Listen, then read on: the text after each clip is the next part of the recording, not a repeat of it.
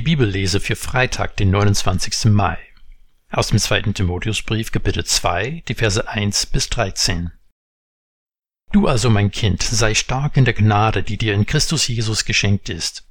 Was du vor vielen Zeugen von mir gehört hast, das vertraue zuverlässigen Menschen an, die fähig sein werden, auch andere zu lehren. Leide mit mir als guter Soldat Christi Jesu.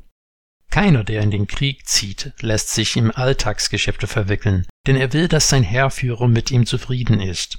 Und wer an einem Wettkampf teilnimmt, erhält den Siegeskranz nicht, wenn er nicht nach den Regeln kämpft. Der Bauer, der die ganze Arbeit tut, soll als erster seinen Teil von der Ernte erhalten. Überlege dir, was ich sage. Dann wird der Herr dir in allem das rechte Verständnis geben. Denke an Christus Jesus, auferweckt von den Toten, aus Davids Geschlecht, gemäß meinem Evangelium, und dessetwillen ich leide bis hin zu den Fesseln wie ein Verbrecher. Aber das Wort Gottes ist nicht gefesselt. Deshalb erdulde ich alles um der Auserwählten willen, damit auch sie das Heil in Christus Jesus erlangen mit ewiger Herrlichkeit. Das Wort ist glaubwürdig. Wenn wir nämlich mit Christus gestorben sind, werden wir auch mit ihm leben. Wenn wir standhaft bleiben, werden wir auch mit ihm herrschen.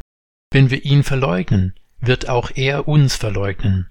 Wenn wir untreu sind, bleibt er doch treu, denn er kann sich selbst nicht verleugnen. In dem Abschnitt zuvor hatte Paulus zwei Personen benannt, die sich von ihm und von dem Evangelium abgewandt hatten. Die näheren Details kennen wir nicht, aber sie haben nicht mehr zu Christus gehalten.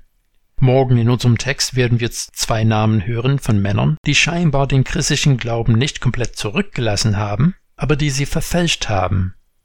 Diese Abkehr und diese Abspaltung hat es leider von Anfang an immer gegeben. Diese Verhältnisse setzen Leiter in der Gemeinde sehr zu. Manche Leute aus der Gemeinde kommen und sind verunsichert, was das für sie zu bedeuten hat.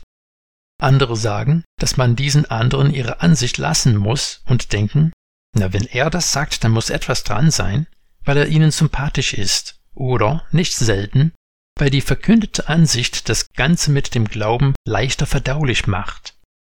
Immerhin, ein Gott, der Mensch geworden, an einem Kreuz gestorben und dann von den Toten auferstanden ist, ist harter Tobak. Wenn es dann auch noch verlangt wird, dass man heilig sein soll, das heißt anders leben soll als die anderen in der Gesellschaft, da hat es schon immer für vielen aufgehört. Timotheus hat es nicht einfach und Paulus will ihm den Rücken stärken und benutzt drei Alltagsbilder, um ihm zu schildern, wie und warum er die gesunde Lehre unbeirrt weiter bezeugen soll. Zuerst fordert Paulus Timotheus auf, leide mit mir als guter Soldat Christi. Soldaten waren im römischen Reich allgegenwärtig. Der Pax Romana, der römische Frieden, wurde nicht durch Verhandlungen und Friedensverträge gewahrt, sie wurde durch militärische Macht durchgesetzt. Die Soldaten konnten viele Aspekte des alltäglichen Lebens nachgehen, aber sie durften nie aus den Augen verlieren, dass ihre erste Priorität darin bestand, die Interessen des Kaisers durchzusetzen.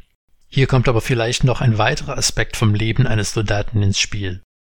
Das römische Reich war sehr groß und die Kaiser waren ständig bestrebt, ihre Grenzen zu erweitern. Soldaten konnten sehr, sehr weit von ihrer Heimat eingesetzt werden. Selbst wenn sie in Kämpfen nicht ums Leben gekommen sind, waren sie häufig viele Jahre lang weit von zu Hause weg im Einsatz. Ja, Jesus will, dass er den ersten Platz in unserem Leben hat, auch wenn das uns sehr teuer kommt. Das nächste Bild in Vers 5 ist das eines Athleten.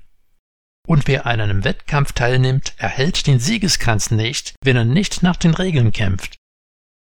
Bei Marathons ist es immer wieder vorgekommen, dass jemand sich ehren lassen wollte, ohne die Leistung erbracht zu haben. In 2011 bei einem Marathon in Northumberland wurde es festgestellt, dass der Mann, der den dritten Platz belegt hat, tatsächlich einen Großteil der Route mit dem Bus gefahren ist. Natürlich wurde er disqualifiziert und von zukünftigen Rennen ausgeschlossen. Manchmal ist es verlockend, einen einfachen Weg zu suchen, aber Paulus warnt davor. Das dritte Bild ist das eines Bauers. Paulus sagt, der Bauer, der die ganze Arbeit tut, soll als erster seinen Teil von der Ernte erhalten.